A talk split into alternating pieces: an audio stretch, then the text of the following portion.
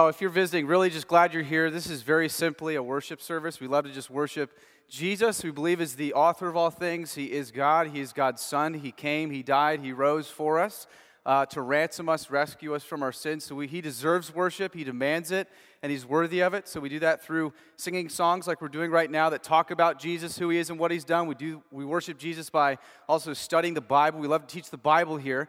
Uh, so they're also, by the way, we finally got our new supply of Bibles in the back. So if you don't own a Bible, uh, please take one. Uh, it's yours to keep. We want to make sure we serve you well in that way. Um, so you can also follow along as we as we study the scriptures, and we also uh, worship Jesus by giving. Uh, thank you to the many of you that give. Uh, who consider this your church home. God has uh, been using your generosity in, in, awesome ways to advance the kingdom. So, um, you all know that we, uh, we love to uh, not just hear from me, uh, on Sunday mornings, and we're, we're, trying to get better at that. It just, God is stirring among a lot of us, and so if we're not careful, it'll just become uh, Mike or someone else just kind of preaching, giving sermons, which is beautiful, wonderful. We, are never going to stop doing that, but we also want you to know that, hey, God's at work around you. God's at work in brothers and sisters who are sitting right next to you. They're, they're struggling with the same things. I'm struggling with the same things. We're in this fight together. Um, and so we want you to, as often as we can, just hear about the ways that God is just stirring in people. So I asked Jordan, Jordan, why don't you come on up here? God's been uh, working in Jordan in, in, the area of prayer. And, and I've loved just hearing from him because I, uh, I stink at prayer. So um, it was such a blessing to hear the ways God was kind of growing him in that way and shaping him in that way. And uh, I just said, hey, could you just, just share a few minutes about how God is, is working in your life and, and what he's doing? So, uh, Jordan, you can take as long as you want. Uh, half hour is good.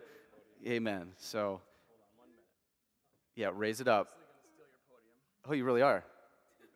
Oh, nice. Oh, he wasn't joking. Okay, good. Here you go, bro.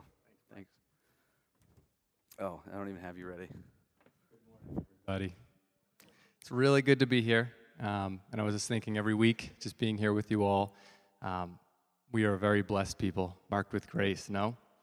Um, so just it's, it's an honor to be here before you, being able to sing with you, listen to God's word with you, and uh, most of all, just being able to share with you right now. So thank you. Um, Mike asked me to just share a little bit, as he just told you, on prayer. Um, and I want to do that this morning, actually, just sharing two verses and a quote. So, and I think that'll just be able to encapsulate what has been going on in my mind the past couple weeks and months, honestly. Um, and if you will bear with me, I wrote, I started writing down all my thoughts, and I think just for brevity's sake and clarity's sake, it'll be easier if I kind of read. So I'll try to look at you guys maybe once or twice to keep eye contact, make sure you're still there. But I'm gonna, I'm gonna try to read what I have just so I'm not going and just talking, and I actually know what I'm gonna say. So bear with me there. The first verse, um, we've been in Philippians, and th- Philippians 3 8. So I just want to read this verse to you guys, remind us of what it says. It's very famous, you'll, re- you'll recognize it, but it says this Philippians 3 8. Indeed, I count everything as loss because of the surpassing worth of knowing Christ Jesus my Lord. For this sake I have suffered the loss of all things and count them as rubbish, in order that I may gain Christ. Whoop. So, this verse, it's hard to preach on a podium, you know? See, yeah, I do more than you think. You know? so, this verse helps start, like, jumpstart some of the thinking I had. Um, Pastor Mike preached this a couple weeks ago. Uh, a few Sundays ago, um, I remember him preaching this, and it struck my mind. Um, we see Paul counting up and evaluating his life and, re, and just counting up everything and then putting it against knowing Christ, and he and he called it um, the surpassing worth of knowing Christ. His main point being knowing God is better than anything and everything else we can ever attain, know, or have. Um, that statement is a lot easier said with words rather than lived out with actions. It's a lot easier to say, I have Christ, I, He's better than everything. And then when our lives materialize, then we see what we actually love, what we actually are entertained by. Um, so that was the first verse that jump started. And I, have been reading a couple old Christians. I started reading just some autobiographies, just lives of other old Christians, and uh, it's a little depressing. Um, but what I saw in these men um, was that they knew God. These, these men were marked with a knowledge of God, they knew Him.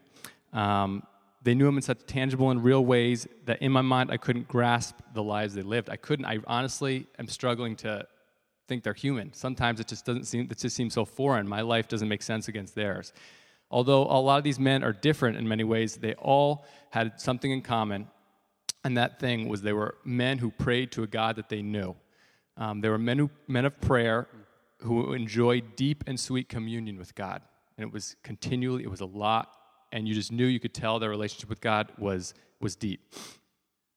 Um, the scary fact in, in reading these men and looking at their lives was I inevitably looked at mine, and my life and my prayer life, my communion with God, sometimes didn't even seem like I had it compared to these men. There was a drastic contrast between. Um, so, my question to that observation was why? Why did they pursue God in such a more drastic way than I, than I do? Um, so, that was my question. The second verse that helped me, my thinking, was Jeremiah 9 24. You don't have to turn there, I'll read it. Um, I have it marked here so we don't have to look around. Jeremiah 9:24, but let, let him who boasts boast in this, that he understands and knows me, that I am the Lord who practices steadfast love, justice, and righteousness in the earth. For in these things I delight, declares the Lord. Um, again, we see knowing God is the only thing worth boasting about. We see the Bible preaching that. Knowing God is better than anything else. That's the only thing worth. Um, in, in biblically speaking, anything else is, is just embarrassing to boast about. It's just Christ. Um, so Jeremiah also takes an additional, additional little angle and uses these words of God, for in these things I delight. That phrase stood out to me. Um, I asked the question, do I know what God delights in?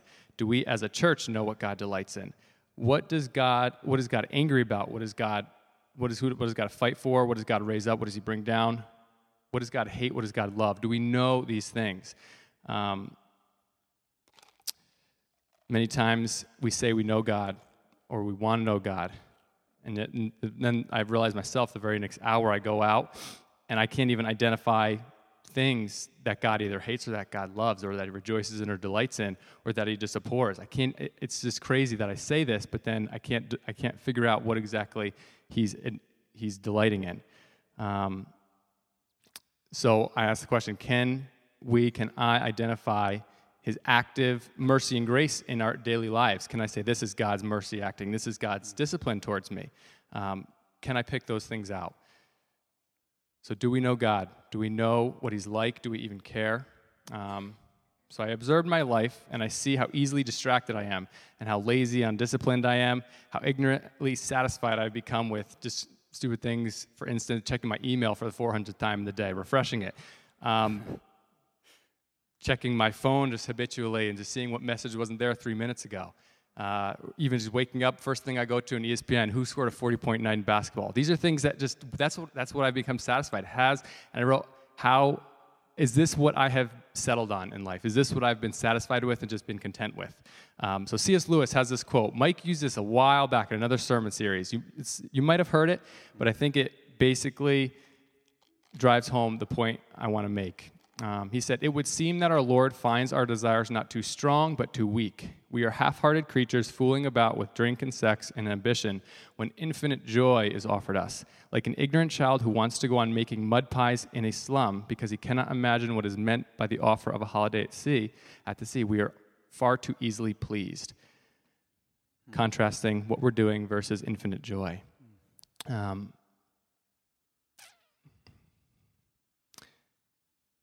How true is that of my life? Is this true of your life? Are we satisfied with the mud pies when we're ignorantly ignorant of the infinite joy that is, that is had with communion with God, with praying with God? Mm.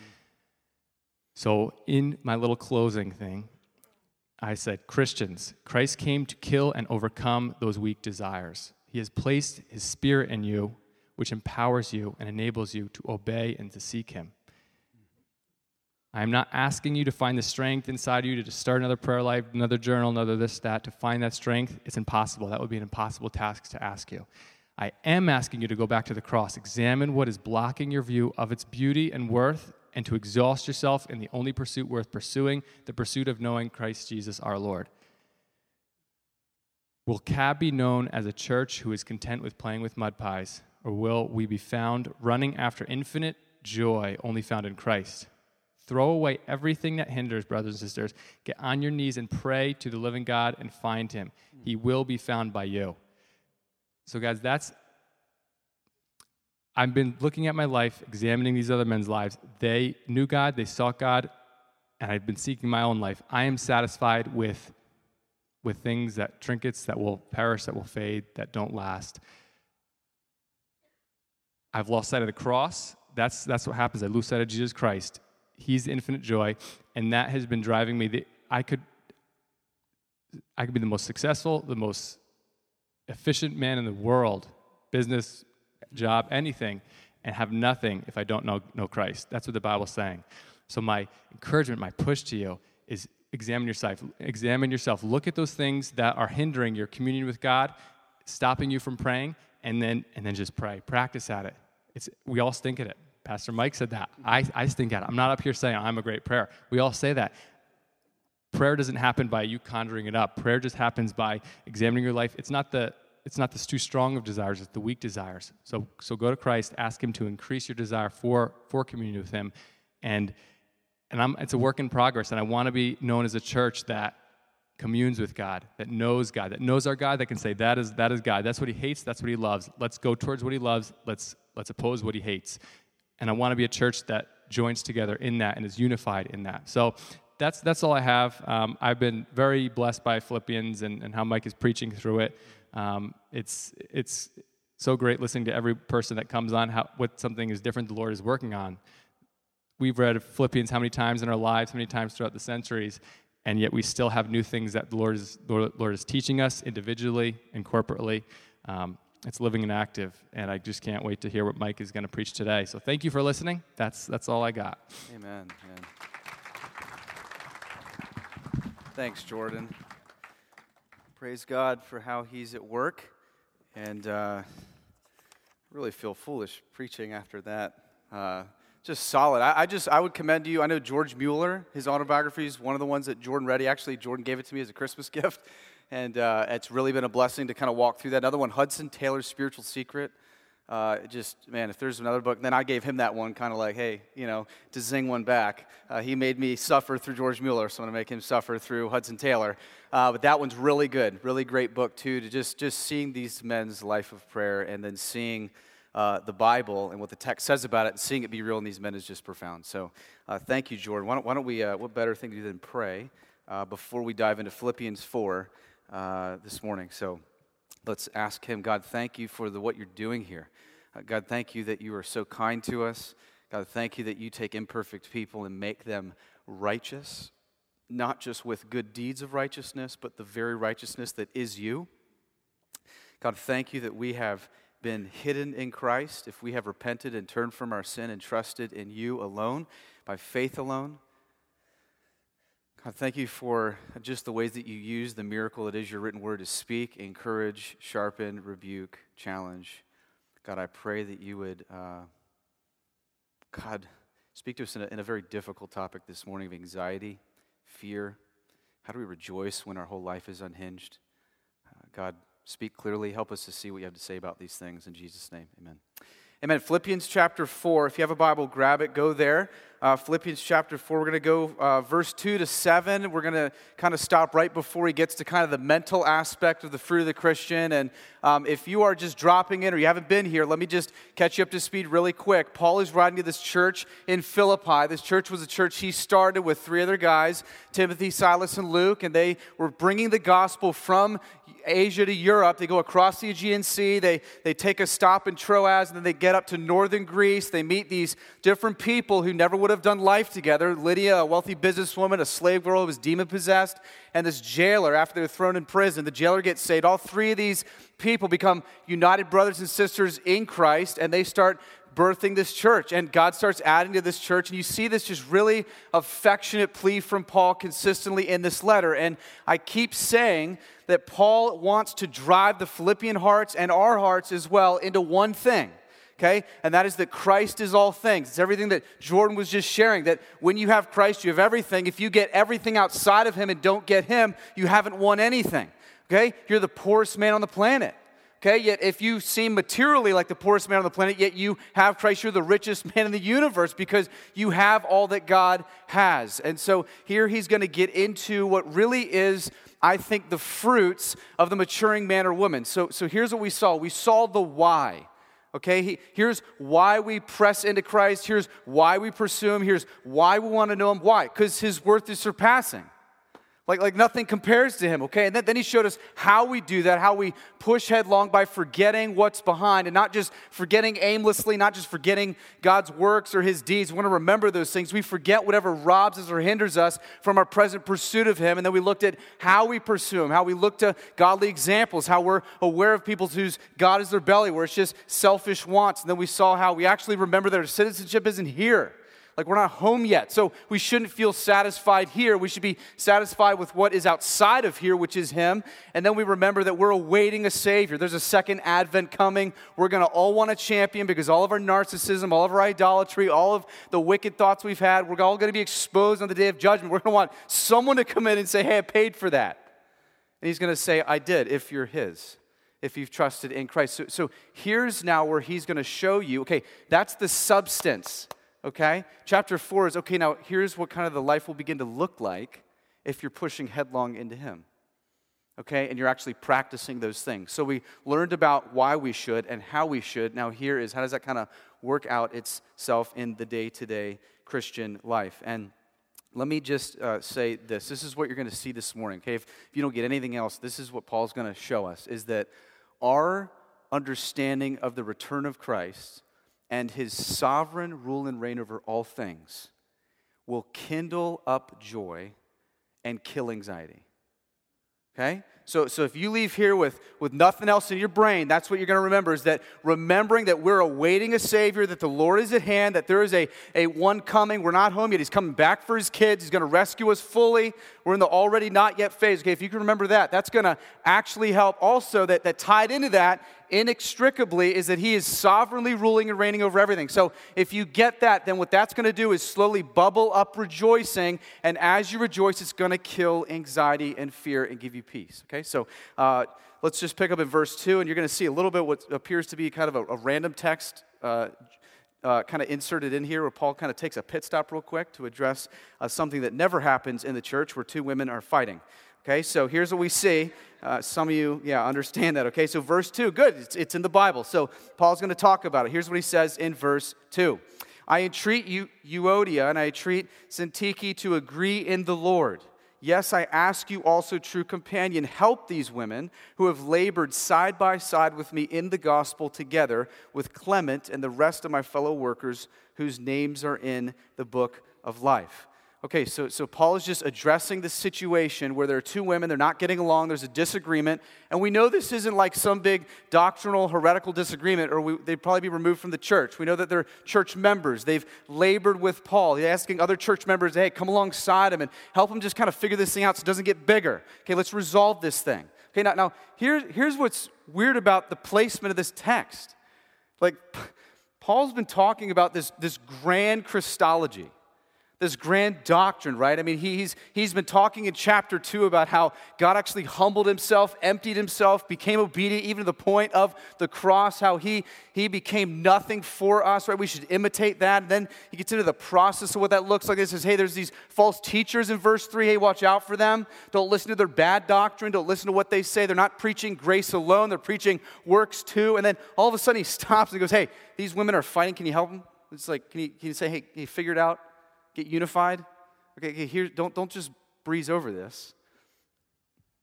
Because Paul's getting at something really important. It's bad doctrine doesn't just ruin the church, disunity equally damages the church as heretical doctrine. Like, it's not like we got to really be on guard against bad doctrine. That's the real enemy, but discord and dissension. No, he's saying this is just as bad this can eat away. So if we don't resolve it now, it's going to just undermine everything I've just talked about. Now, now, isn't it just consistent with the letter of Philippians, right? Chapter 1, verse 27, what does he say? Strive by side with one mind, with one heart for the faith of the gospel. What's he doing there? He's pleading for unity. What does he do in chapter two? In chapter two, he gets into hey, can you not consider yourself more important than everybody else? Can you be humble and lowly and not conceited? Right, right, by looking to Jesus and seeing his humility. Can, can you do that? Can you count others more significant than yourself? What's he doing there? He's crying out for unity. What does he do? Later in chapter 2, he goes, Hey, don't grumble and complain, right? Don't bicker. Hey, man, just let's do this thing together. We have one mind, just like what Jordan was, was asking God for. I love that. That was beautiful. This is the same thing Paul's been asking of, Hey, we want to do this together with a mind that's unified, that's understanding what we're doing together. Satan would love to come in and just cause dissension and discord. And so Paul's just simply kind of stopping for a moment and just addressing a situation, saying, Hey, let, let's go, let's, let's figure that out. Okay? Let's take care of that. Okay, let's not let, let that hinder the work of the gospel. If you've got little tiffs, just deal with it. And interesting that he says, though, how their names are in the book of life. See that? Now, what's the book of life? The book of life is an actual register that God keeps for all the redeemed. Now, real quick, have you ever thought about that? Like, if you're in Christ, your name is written in the book of life right now? That's insane. And, and, and, and if you read Daniel 12, Malachi 3, those are places it talks about this. You'll see this consistent in the New Testament. There's actually a part in the New Testament where Jesus sends out the disciples, right? And what happens? They all come back rejoicing because they cast out demons, do all these great works. And what does Jesus say? Hey, don't rejoice because demons listen to you. Rejoice because your names are written in heaven. Right? So, and now this is what's so interesting is what's he going to say in the next verse? He's going to talk about rejoicing right? So you're going to see in some way that rejoicing is tied to you knowing that your name is written in the book of life. When was the last time you rejoiced in that? Like that's unchanging. Like your situations, your circumstances are always up and down, but your name being written in the book of life is, is permanent. When God writes in a name, it doesn't get erased. Right? So this is all Philippians 1 6, that he will continue the work that he started in you to the day of Christ Jesus. He will bring that to completion. So we see that he's basically saying, hey, you're all on the same team.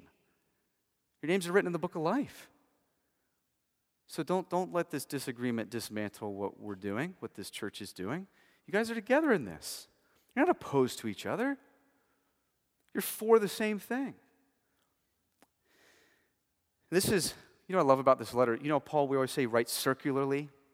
Well, this is all linked back to pride, right?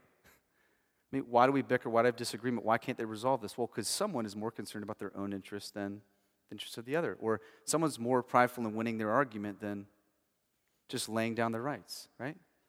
So you see all this coming together. So he, he addresses that, and then he gets into really the meat of what he wants to say. And he commands an idea that is not difficult to say, but really difficult to do. Okay, this is that really classic churchy idea okay, that, that, that, we all hear about and talk about, but the outworkings of it are extremely difficult. Look at what he says in verse 4 Rejoice in the Lord when? Always. You, God can't command me to rejoice always, right? He, then he says, I love it. I'm going to say it again, right? Rejoice. Okay, this, this is, this is, now understand, this is in the imperative. This is a command. Now, now we think that's too happy to be a command, right? We, you think a command, you're going, okay, don't kill anyone. Oh, okay. Like, I won't kill anyone, right? He, he can't command me to do something happy. Right? So, so this is why this text used to bug me. It used to just bug me. What you, God can't command me to rejoice always? And there's just amazing, amazing text where he says, Rejoice in the Lord always. Again, I will say, rejoice. And here's another thing I notice is you don't see any other command in Scripture written like this. Like he doesn't say, Don't murder anyone. I'm going to say it again. Don't murder anyone. Right? Like he doesn't do that. Like this is this is the only place you see, hey, rejoice in the Lord always. Again, hey, I'm going to say it again, rejoice. You, you, so, so there's something about rejoicing that Paul thinks is really important that God thinks is really important that he inspired Paul to write it. Okay, so he's, he's laying before us this idea that, that clearly matters. So he says, Rejoice in the Lord when always. Okay, so the natural question is, well, how do I rejoice when my whole life is just unhinged? Like, like, how do I rejoice when there's no reason to rejoice? Because he just said, rejoice always. That there's no room for you to speculate the areas or pockets when you shouldn't rejoice. Like, he doesn't leave room for that. So, so what does that look? Man, I need help with that, right? If you're like me, I'm going, I, I need help understanding how do I rejoice always? Because if you've lived life long enough, you know life changes within seconds, right? Life is just cruising along, and then you lose a loved one, someone betrays you, your spouse walks out on you. You fill in the blank, right? Right?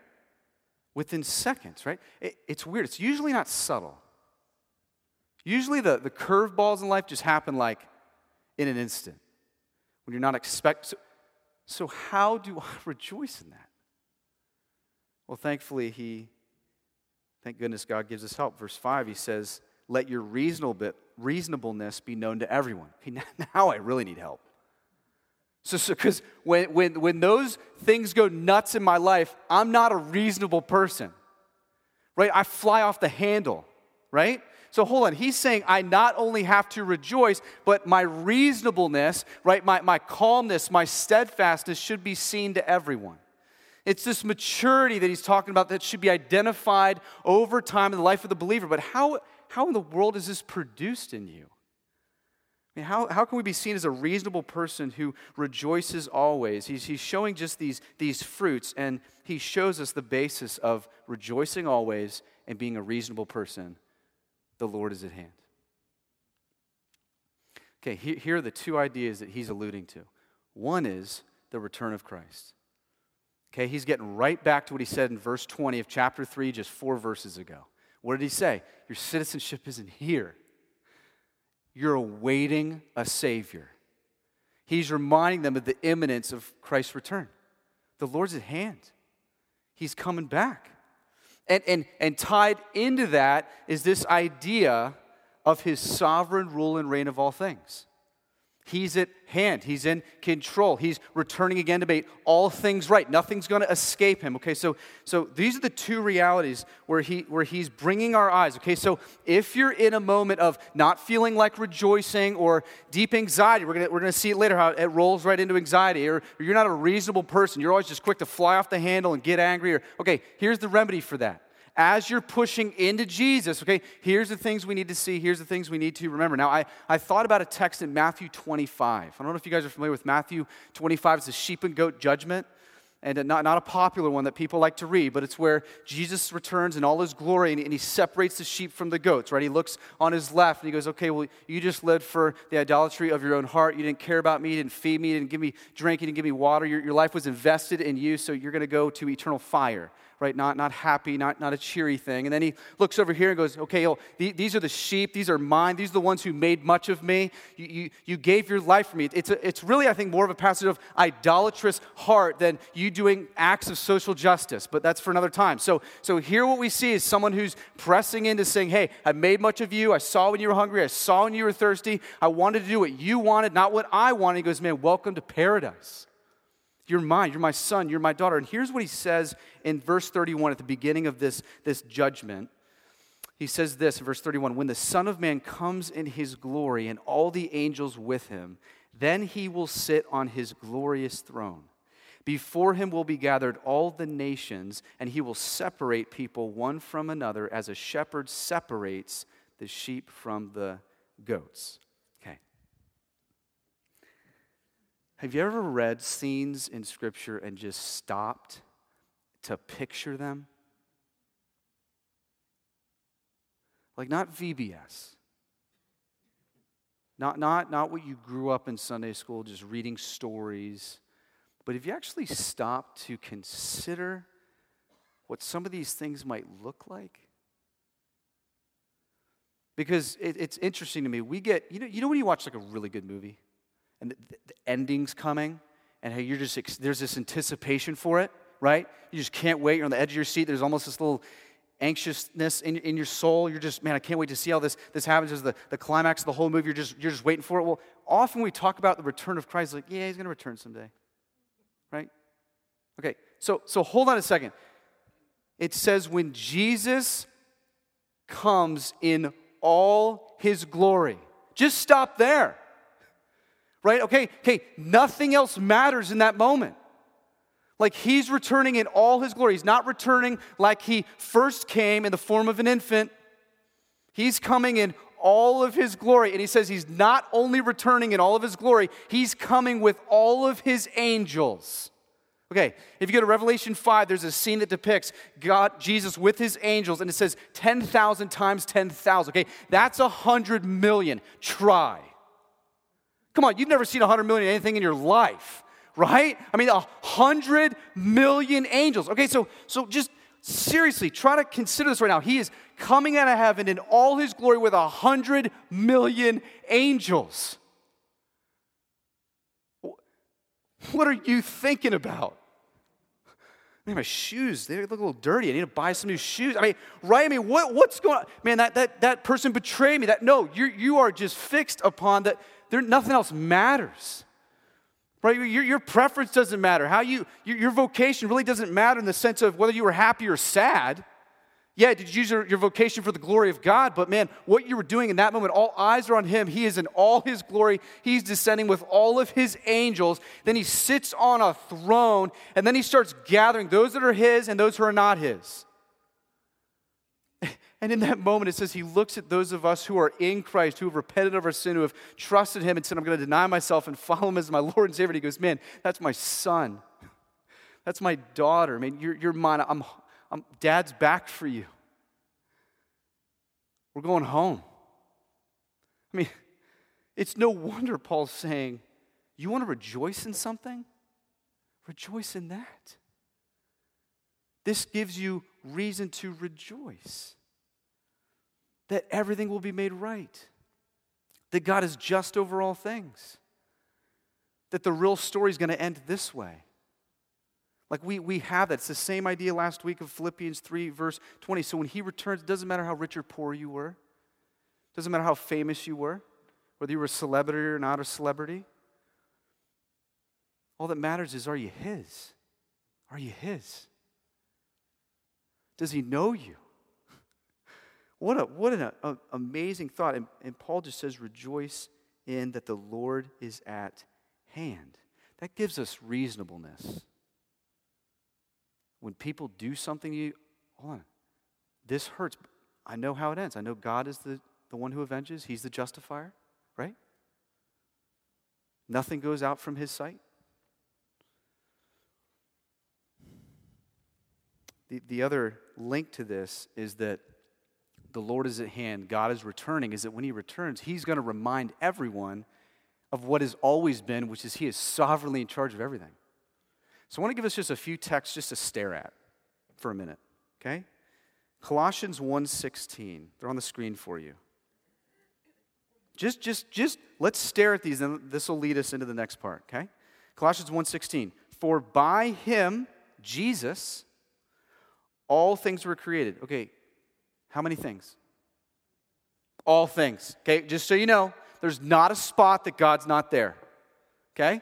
All things. He made everything, heaven and earth. Okay, so, so the micro and the macro, he made everything. Visible and invisible, whether throne or dominions or rulers or authorities, all things were created through him and for who? Him. Everything that's made. Okay? And in him, all things hold together.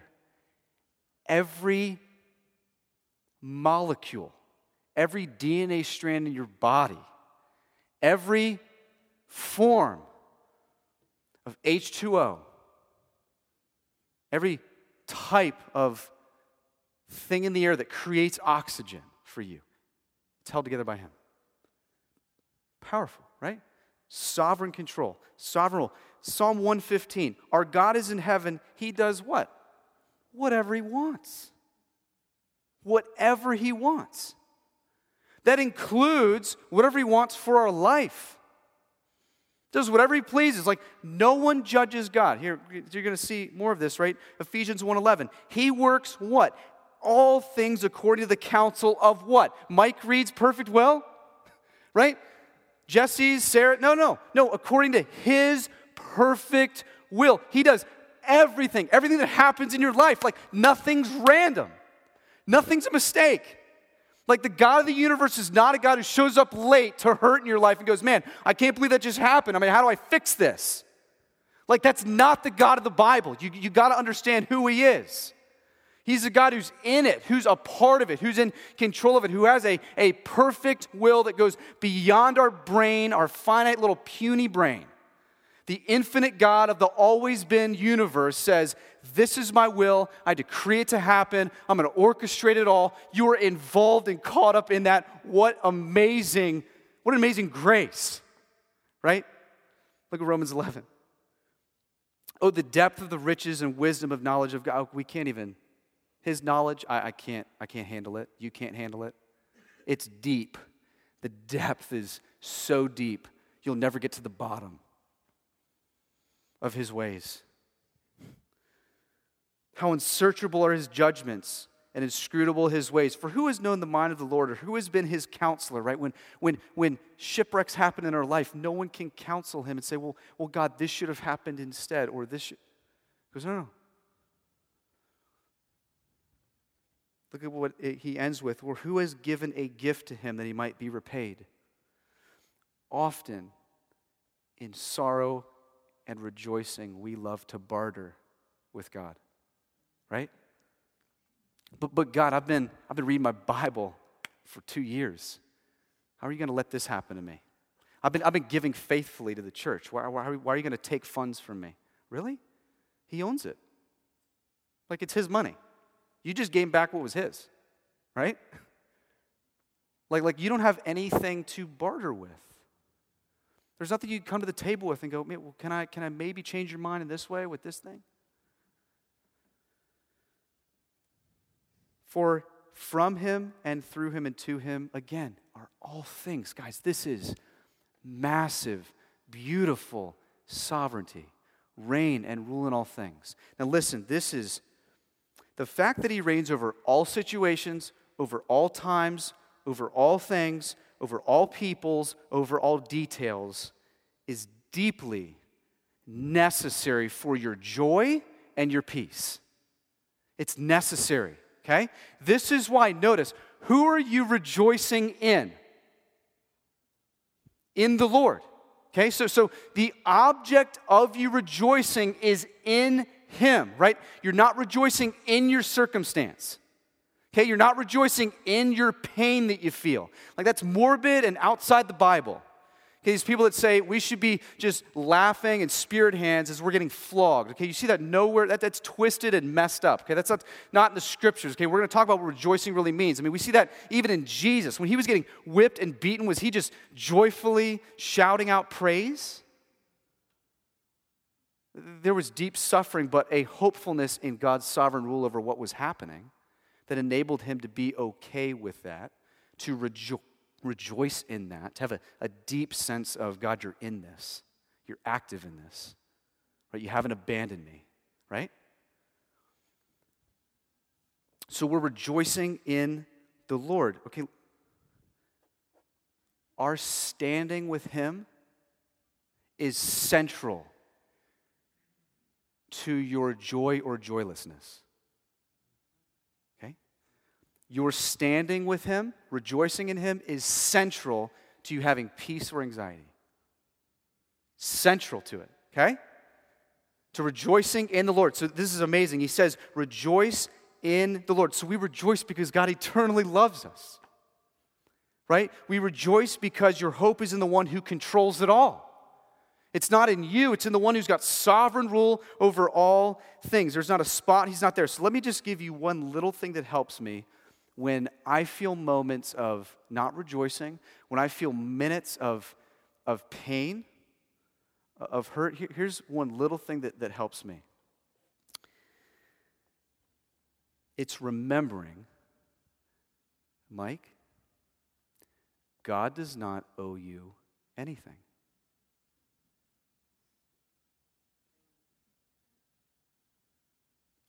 Linger there. God does not owe you anything. In fact, in his kindness and grace, He's already provided you with the only thing that is necessary or even helpful or even a remedy for that moment, which is Himself. And we're saying, You're not enough. I need something else. You don't really have sovereign control. You're not really big enough. Your judgments aren't really wise enough. So you get frustrated, and you get angry, and you get unreasonable, and you get anxiety, and you lack joy. Right? And I, I just, this is so important for me to remember. God does not owe me anything. I mean, there is nothing, I mean, Romans 11 is clear. You can't repay him with anything. So every moment of laughter, every meal that's set before you on the table, every breath you take in your lungs is a gift. I rejoice in that. He doesn't owe me anything, yet He gave me it all. I mean, we got to drive our hearts. This is not easy. We, this is where we need to begin to drive our hearts. This is where Paul's driving our hearts because he knows this is the answer for this. And here, like I said, let me just be, be clear of what rejoicing is. Okay? Rejoicing is not like spirit hands. I don't know what else to say, right? Just this like, you're always happy, God's awesome, you know, my life is terrible, but I'm always so happy. Okay? That, that's not rejoicing. Rejoicing is, He's active in this in that moment of distress God, help me. I trust you. My heart's failing. But, but I know you're good. I know you're in control. I know you have me, right? Even though my flesh may fail me, you're my portion. Right? It's, this, it's, the, it's, it's the posture of your heart. And I think we see that in Jesus rejoicing in the garden, rejoicing as he's being whipped and as he's taking on the wrath of God for all our sin. It's not this spirit hands, everything's happy, but there's a, there's a, he's in this. There's hope. God's not out of control. God's not outside of this. God is in this. And he's in control of it. And he wants it. And I don't know why. I can't see why. But I only have two reasons default to my finite wisdom or his sovereign rule. I mean, which are you going to pick? And I'll tell you which one leads to discouragement, joylessness, anxiety, fear. Your finite thoughts and desires and, and, and, opinions about what should be and what shouldn't be. But He's offered us a rock solid place to land. This is, this is a gift that we receive that the God of the universe is not showing up later out of control. It's at the end of the day, regardless of how it ends, guys. You didn't rescue me to destroy me. Like you rescued me to help me, to free me, to give life to me.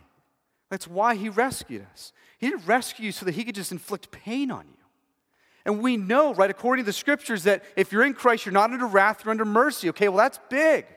Because that means every moment of pain and hurt is actually a gift. We remember this is God actually, in His kindness, reminding me, preparing me last week that I don't belong here.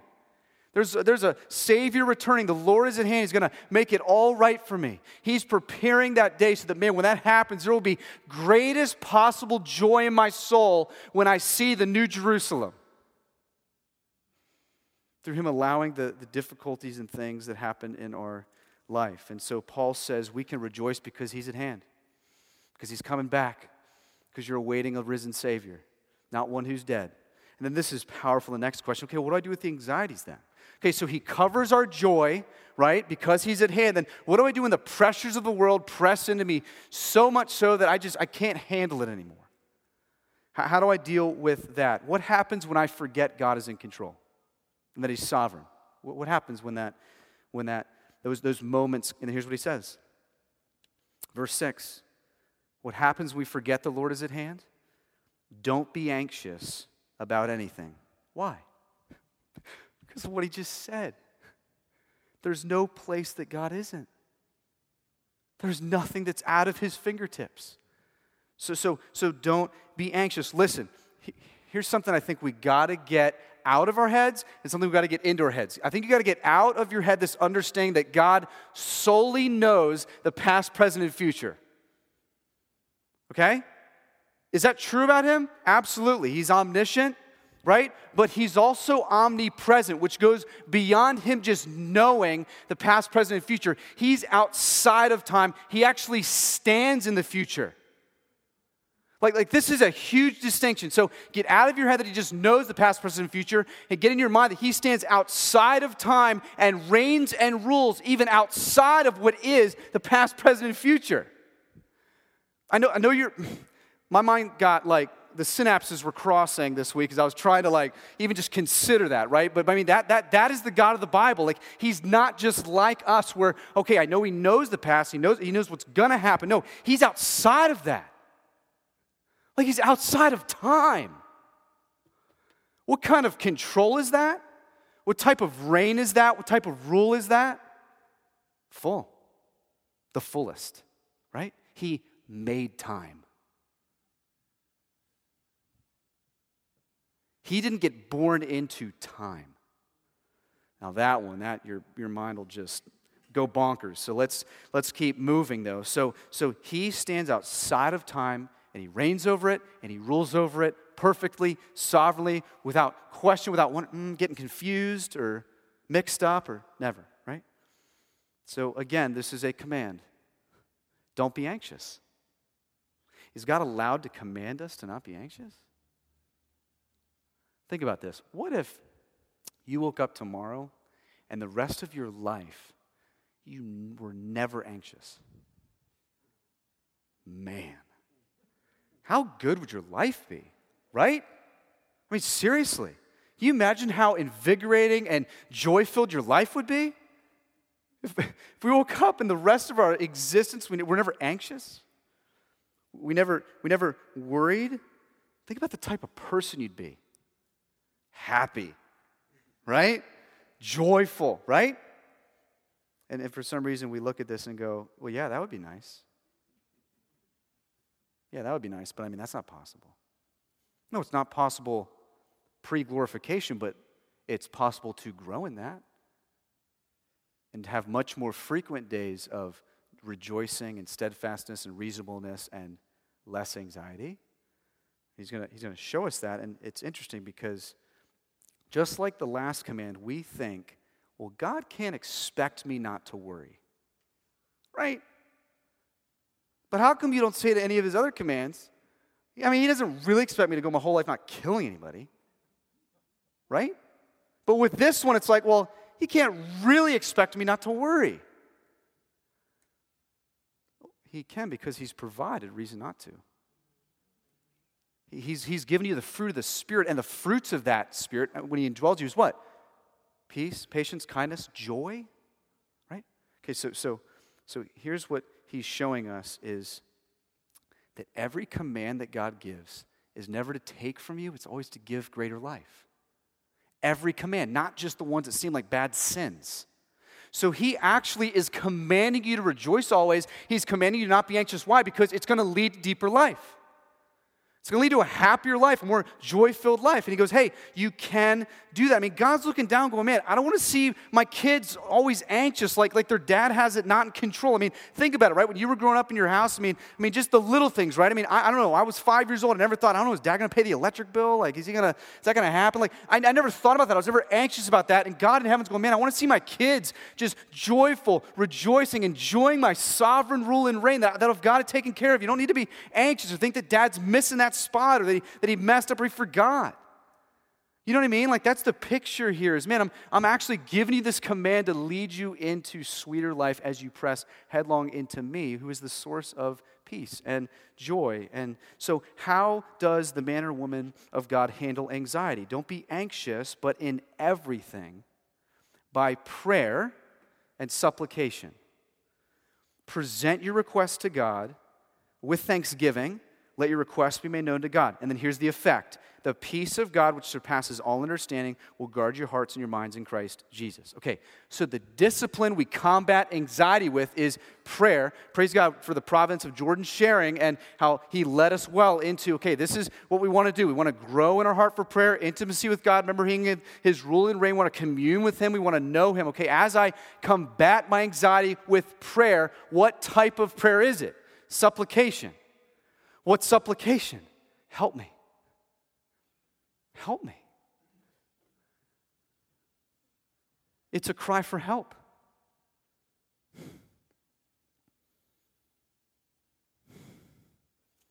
Now, here's what's awesome. Paul loves to write in circular ways, right? We've said that. You can see it in the small text, even in the whole text of books. Do you see this idea of humility coming back again to hear The lowly, the humble, I'm not in control. I need help. I'm not proud. Like when I'm anxious, I'm not, I'm not actually in my pride going to try to control it and carry it. I'm going to be humble and lowly and say, okay, well, I can't do it. I'm submitted to his sovereign rule and reign. Okay, he's the big deal. I'm not the big deal, so I'm actually going to go to him. That's a humble thing to do. That's a lowly thing to do. And I'm going to present my request to him. And here's what's amazing is, is, is in that, he says, let there be thanksgiving. So, so here's what God says Hey, when you're anxious, I just want you to do one simple thing. Talk to me about it.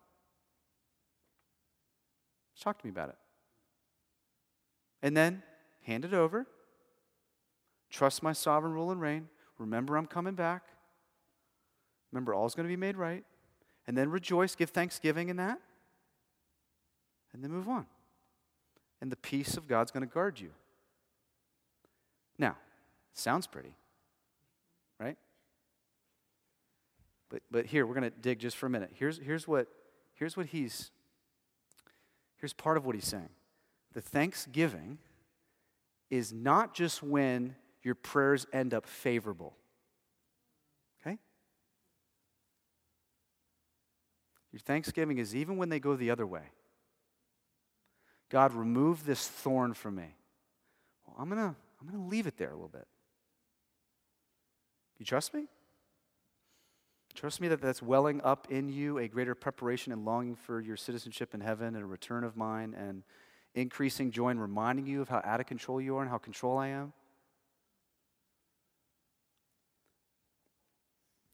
And so, what was really convicting to me is when I read this, if you're like me, I'm like, okay, God says when you're anxious, Mike, just talk to me about it, and then, okay, hand it over, trust me, give thanks, and then move on.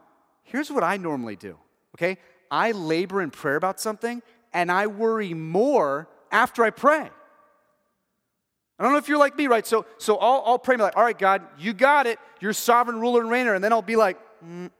Two minutes went by. Hey, God, you hear me? Like, I just, it's been two minutes, right? It's been 60 seconds. It's been 90 seconds. It's been two days. It's been three weeks. It's been a month, right? Okay, uh, I, did you hear me? Like, I laid this before you. I gave the. What are we not doing in that moment? And this killed me when I really realized this. I don't trust him. It's as simple as that. Don't try to make up other excuses or you don't trust him. You don't believe he's Romans 11, Colossians 1, Psalm 115. You don't believe he's that. You don't believe he really has got it all under control. You don't.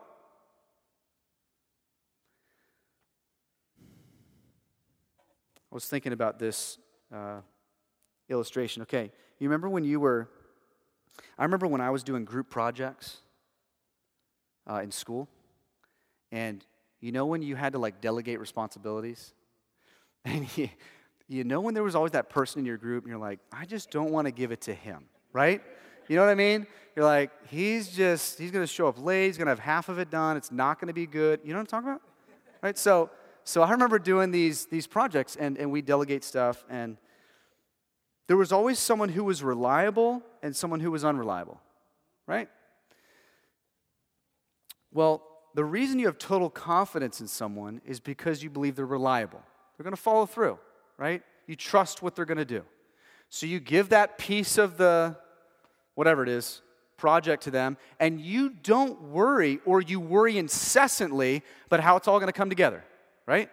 So I remember there was this, this one girl, Kim, she was like A plus plus. She had like a 4.4. I didn't even know that was like possible. I guess she had multiple like uh, AP classes that got her extra, whatever it was clearly i am okay. So so she so so she's there and i'm going man okay. And i'm thinking through and, and i remember ap government i'm to give kim this piece of this project and presentation. She's to nail it.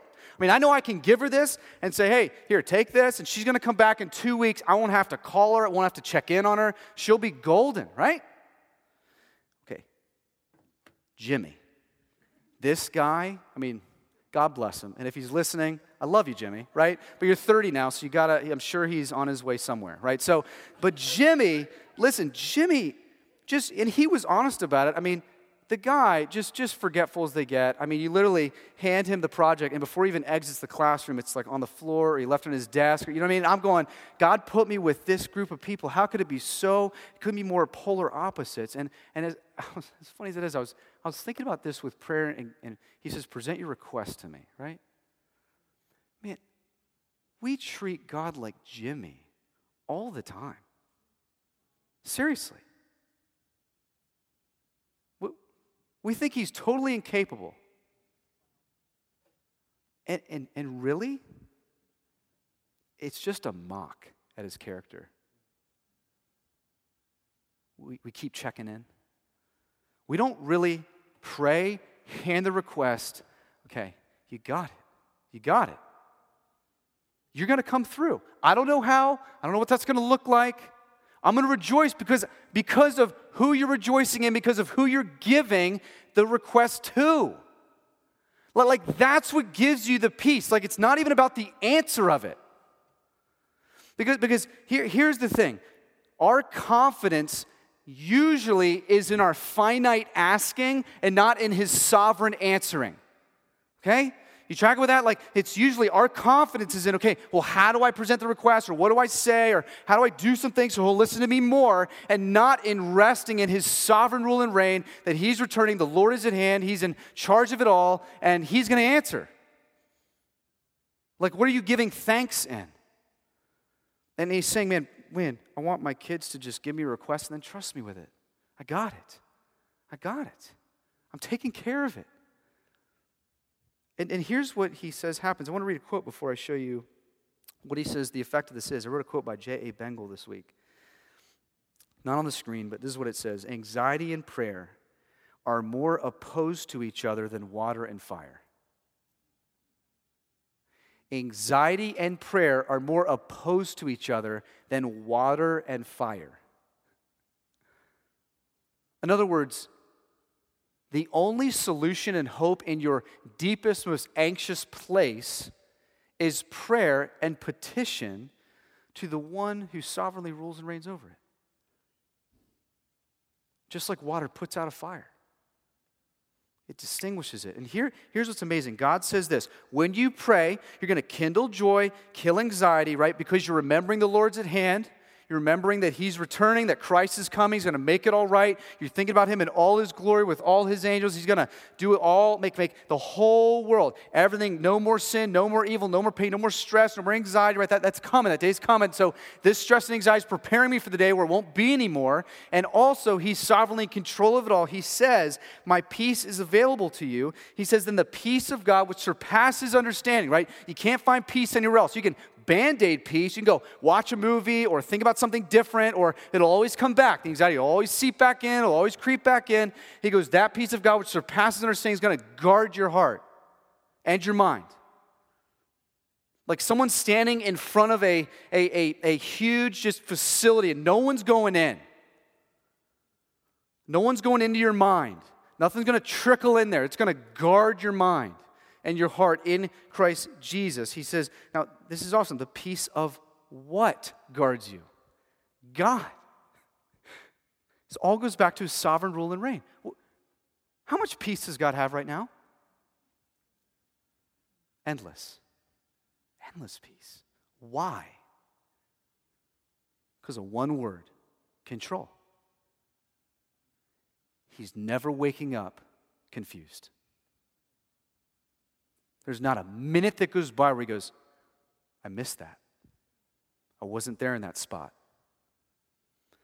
James says our life is a vapor standing against the always infinite God. A mist. You know, like when you're outside, it's cold and you breathe, and just you just see it real quick, right? That's your life. Compared to the always existing, outside of time, sovereign, ruling, and reigning God. Like, let's keep putting our, ourselves in the proper place. This is why the root of sin is idolatry. We think we can be God, run the world, run the universe the way that we think it should be done. he's going, Seriously? I made your brain to even think that way. Like the ability to even think, I made that, right? The time that you're in, I made that. And it's amazing. He says that this peace of God, I mean, just imagine the peace of God because He's in full control, full reign. He's never surprised about anything, and He can make anything happen.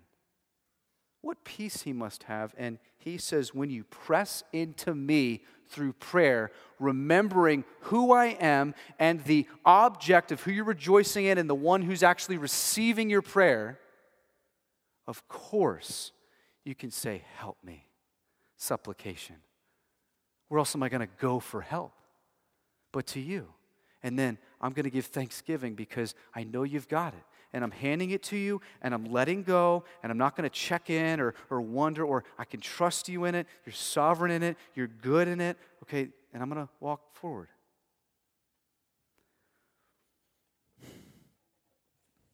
And then that peace guards our heart. That's the peace you can have. And hear me, this is the peace God wants you to have. Like he's not a cosmic killjoy. Like he actually, again, his command is to what? Not take from you, but give to you. Like he wants you to be someone who's not living in anxiety. Like he doesn't want you to be someone who's not rejoicing. He doesn't want, I mean, he actually is for your peace. He's for your joy. He's going, hey, I'm right here. I'm right here, man. Just give me the request. I'll take it. Dad's good. Dad's got it. He's never missed a bill. He's never missed picking you up from one sporting event. He's never messed up in one single thing in life. He's never been the ambulance driver. He's never showed up late. He is the surgeon involved, always active, always being God. Drive your heart there. Don't just read a churchy verse and say, okay, well, no, no remember, I mean, literally bring to thought the God that has always been, who you're talking to and laying that before. So, God, I trust you. You can take this. Here's what's amazing. I mean, you'll see throughout the scriptures, He actually wants you to keep bothering Him. Like, just keep bringing Him. Like, He doesn't grow, grow weary in it. You think when there's a billion people in the world, right? Then you got His church. I mean, how many millions of people who are constantly bringing petitions? You'd think that He would. That's not Him. He's not weak. There's not an ounce of weariness in him.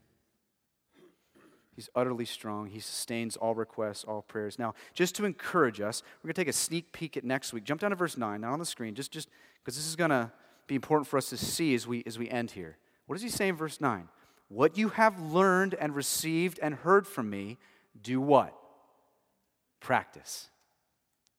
Practice these things. Verse 9. What does that mean? None of what we just talked about is natural. It takes practice. Like all these, Paul's going, man, all these things you've learned from me about how to present requests, about how to rejoice in all things, about how to walk in godliness, how to work out your salvation with fear and trembling, how to strive together side by side. Okay, all these things you've learned and heard from me, hey, you got to practice them. And, and I'm going to keep saying this because I don't want us to miss it because Paul's going to keep saying it, okay? If you think that you can just walk into church and hear some truths and, and kind of, okay, that's going to fill me for the week, I'm magically going to change and wake up the next morning and be really just laying petitions before God and not worrying and I'm never anxious, I'm rejoicing in deep sorrow. If you think that's just going to happen, you're, you're, you're, you're missing it. You're living a mode of Christianity that is never in the Bible, where passive Christianity is non existent okay, where you just pray, accept God's grace and His forgiveness, and then just wander about your way and expect, you know, just metamorphosis to happen and just, you know, I don't know, stuff just magically appears. No, you got to labor and practice these things to grow in maturity. So you're growing in Christ likeness. You're looking more like Jesus. You experiencing the depths of Him. You knowing more of His holiness and His sovereignty is inextricably connected to you doing and walking and practicing what you already know know. But like you have to take these things and then, and then walk in it. Don't just let them be intellectual ideas. Like don't just let them be just just think, like Jordan was talking about. Like like what does that actually look like for you? I said last week, what's your grace-filled plan? What's your plan? Or, or are we just going to keep this cycle every week where we come in, hear truths, sounds awesome. I'm going to let magic do its work, put the Bible away, and just not reflect on it, not consider it, not press into it, not ask ourselves the hard questions of God, how, how do I do this? So, so, natural is not to rejoice in all things. Natural is not to lay your anxieties down.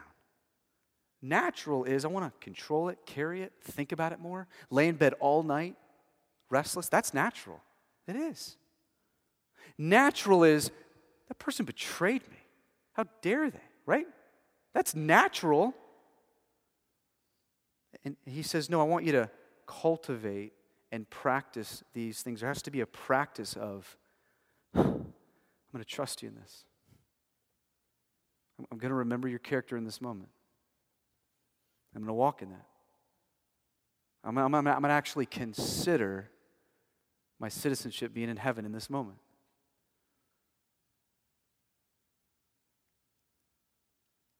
I'm going to actively hand my request to you. I'm going to remember that my name is written in the book of life.